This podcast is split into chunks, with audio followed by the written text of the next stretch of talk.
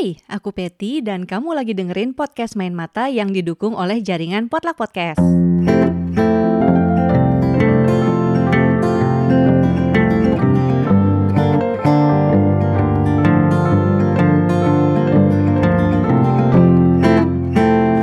Podcast Main Mata adalah podcast buku yang ngebahas banyak hal seputar dunia perbukuan seperti obrolan dengan para pelaku, mulai dari penulis, penerbit, editor, dan lainnya. Juga ada rekomendasi berbagai jenis buku dan tantangan untuk kamu para pembaca.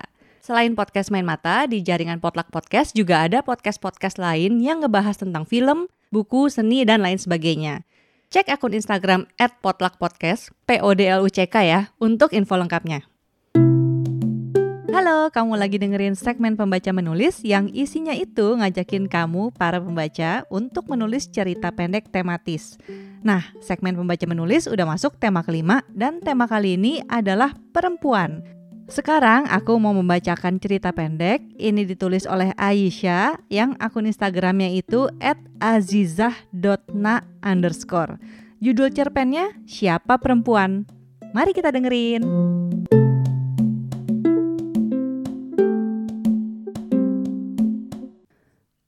Kamu cowok apa cewek sih? Dibilang cowok, tapi menstruasi, dibilang cewek, tapi kok kayak cowok. Itu adalah ungkapan teman lawan jenisku mengenai diriku. Sebelumnya sebut saja aku A, dan belakangan ini aku baru sadar kalau aku seringkali tidak sadar bahwa aku perempuan. Paham gak maksudku? Maksudku itu aku sering gak sadar kalau aku perempuan, serius. Hal itu menurut aku terjadi karena aku kurang bersyukur atas gender aku. Kayak gimana ya? Semenjak aku berhenti dengan perasaan aku dan hati aku selain untuk urusan kemanusiaan, aku selalu melangkah dengan pikiranku. Tertanam sugesti tentang, oke, okay, kamu tuh jangan apa-apa pakai perasaan. Jadi kayak aku itu ingin melampaui kodratnya aku sebagai seorang wanita gitu loh. Sejak saat itu, aku sering bertukar pikiran dengan teman lawan jenisku mengenai banyak hal. Aku selalu kepo sama sudut pandang mereka dan membandingkan dengan sudut pandang aku. Aku selalu ingin menjadi seperti mereka yang benar-benar ketika melangkah itu pakai logika. Dampaknya cukup besar di diri aku, yaitu aku lupa caranya jatuh cinta karena aku tahu apa sudut pandang mereka mengenai kurang lebihnya hal-hal tentang hati. Setiap kali baper, gak jadi ngegebet karena gak tahu ya, gak bisa aja gitu. Tapi yang bikin aku gak sadar banget kalau aku perempuan adalah ketika aku menulis puisi. Itu bener-bener ya, aku menulis puisi dan di angan-anganku itu aku adalah seorang laki-laki yang sangat menyayangi perempuan. Gila gak tuh? Dan sadarnya baru-baru ini. Gak cuma itu, kadang aku juga gak senang aja sama perempuan. Gimana ya? Waktu itu tuh aku menganggap perempuan tuh lemah karena apa-apa pakai perasaan, apa-apa kudu pakai emosi. Dan kalau udah cinta apalagi sama fuckboy tuh bikin gedek, berasa cowok cuma dia aja gitu loh. Itu salah satu faktor yang ngebuat aku jadi, oh kenapa sih aku harus jadi perempuan? Tapi setelah aku sadar bahwa aku sudah sedikit terlalu jauh, yang dampaknya juga gak baik untuk kedepannya kalau aku begitu terus, akhirnya aku mulai mensyukuri diriku. Menerima secara utuh dan sadar bahwa aku adalah perempuan dengan segala kekurangan dan kelebihanku. Gak berhenti sampai di situ aja, aku seringkali cari tahu sebenarnya seistimewa apa sih perempuan itu. Aku juga cari tahu tentang feminisme dan hal-hal tabu yang melekat pada perempuan.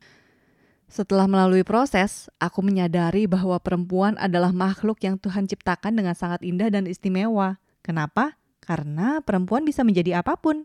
Kalau di dalam agama yang aku anut, perempuan istimewa karena ketika ia menjadi anak, ia membuka pintu surga untuk orang tuanya. Ketika ia menjadi istri, ia menyempurnakan iman suaminya. Dan ketika ia menjadi ibu, ada surga di telapak kakinya. Perempuan bisa menjadi ayah dan ibu sekaligus, di mana belum tentu seorang single dad bisa menjadi seorang ibu sekaligus. Tanpa mengurangi rasa hormatku terhadap laki-laki ya, mohon maaf. Terlepas dari keistimewaan itu semua, banyak hal tabu yang juga melekat dalam perempuan. Contohnya, perempuan buat apa sekolah tinggi-tinggi kalau akhirnya balik lagi ke dapur, sumur, dan kasur? Lantas, apakah perempuan perlu berpendidikan tinggi? Jawabannya adalah bisa iya, bisa enggak. Tergantung si perempuannya itu punya mimpi apa. Perempuan perlu pendidikan tinggi kalau memang dia punya mimpi yang besar. Misalnya jadi dokter, guru, dan lainnya. Tapi buat yang gak bisa atau memang gak mau tinggi-tinggi, ya gak apa-apa. Kamu yang memilih berkarir, it's great. Kamu hebat telah berkontribusi pada hal lain selagi tidak melupakan kewajibannya jika memang sudah berkeluarga. Yang memilih jadi ibu rumah tangga juga hebat. That's great. Pernikahan tidak membatasimu untuk berkembang selagi kamu menginginkan hal itu. Intinya, entah pada akhirnya kita memilih untuk menjadi perempuan karir atau ibu rumah tangga, menurut aku perempuan tetap harus cerdas, beradab, baik, dan santun. Karena delapan puluh persen kecerdasan anak itu diturunkan oleh ibunya. Perempuan akan menjadi guru pertama bagi anak-anaknya dan akan mencerdaskan anak-anaknya. Setelah aku tahu betapa berharganya seorang perempuan dan istimewanya dia, aku bersyukur terlahir sebagai seorang perempuan. Meskipun ada beberapa hal yang mesti aku beresi lagi. Aku juga berterima kasih kepada Tuhan yang telah menciptakan perempuan dengan seistimewa ini dan seberharga ini. Perempuan itu gak lemah, gak lebay, dan gak bodoh. Perempuan itu tulus dan butuh topangan, sebagaimana ia tercipta untuk menjadi tulang rusuk yang butuh tubuh untuk hidup. Perempuan juga punya sisi brengsek kok, meskipun dia nggak minta itu. Tapi aku percaya, baik lelaki maupun perempuan, mereka punya sisi baik dan buruk. Untuk perempuan, kamu harus tahu dan ingat bahwa kamu berharga. Bijaklah dalam mengambil semua keputusan, dan buatlah diri kalian sebaik mungkin, seberharga mungkin, seistimewa mungkin, sampai membuat siapapun lelaki yang memilikimu merasa beruntung. Cintai dirimu apa adanya, syukuri dan rawat baik-baik. Lakukan apa yang membuatmu bahagia dan jangan lupa berterima kasih kepada dirimu sendiri karena telah kuat sampai detik ini. Ingat, kamu hebat. Jangan buang waktumu untuk hal tidak berguna, termasuk ngomongin dan ngurusin hidup orang lain. Hidup adalah pilihan, memilih untuk menjadi pemimpi yang gagal tetapi telah mencoba, atau pemimpi yang pecundang karena tidak pernah mencoba.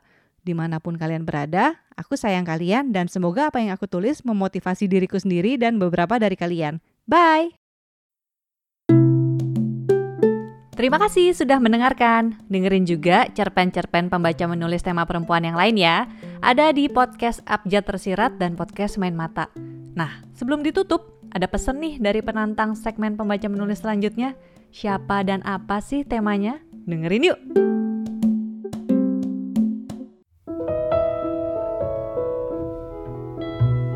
Halo pendengar semua, gue mister Popo dari podcast Do You See What I See? Sebuah podcast kumpulan cerita horor true story. Kemarin gue diajak Mbak Peti dari podcast Main Mata untuk berkolaborasi dalam sebuah segmen pembaca menulis. Di kesempatan kali ini, gue mau mengajak kalian para pendengar untuk mengikuti tantangan menulis cerita pendek yang bertemakan horor. Kalau bisa, based on true story. Kriterianya adalah sebagai berikut. Panjang ceritanya sekitar seribu kata, boleh dikirim dalam format audio ataupun tulisan. Jika nanti dalam bentuk tulisan, akan ada yang membacakannya. Kirim cerpen kalian ke halo main mata at gmail dot com. Kami tunggu cerpen kalian paling lambat tanggal dua puluh April. Selamat menulis!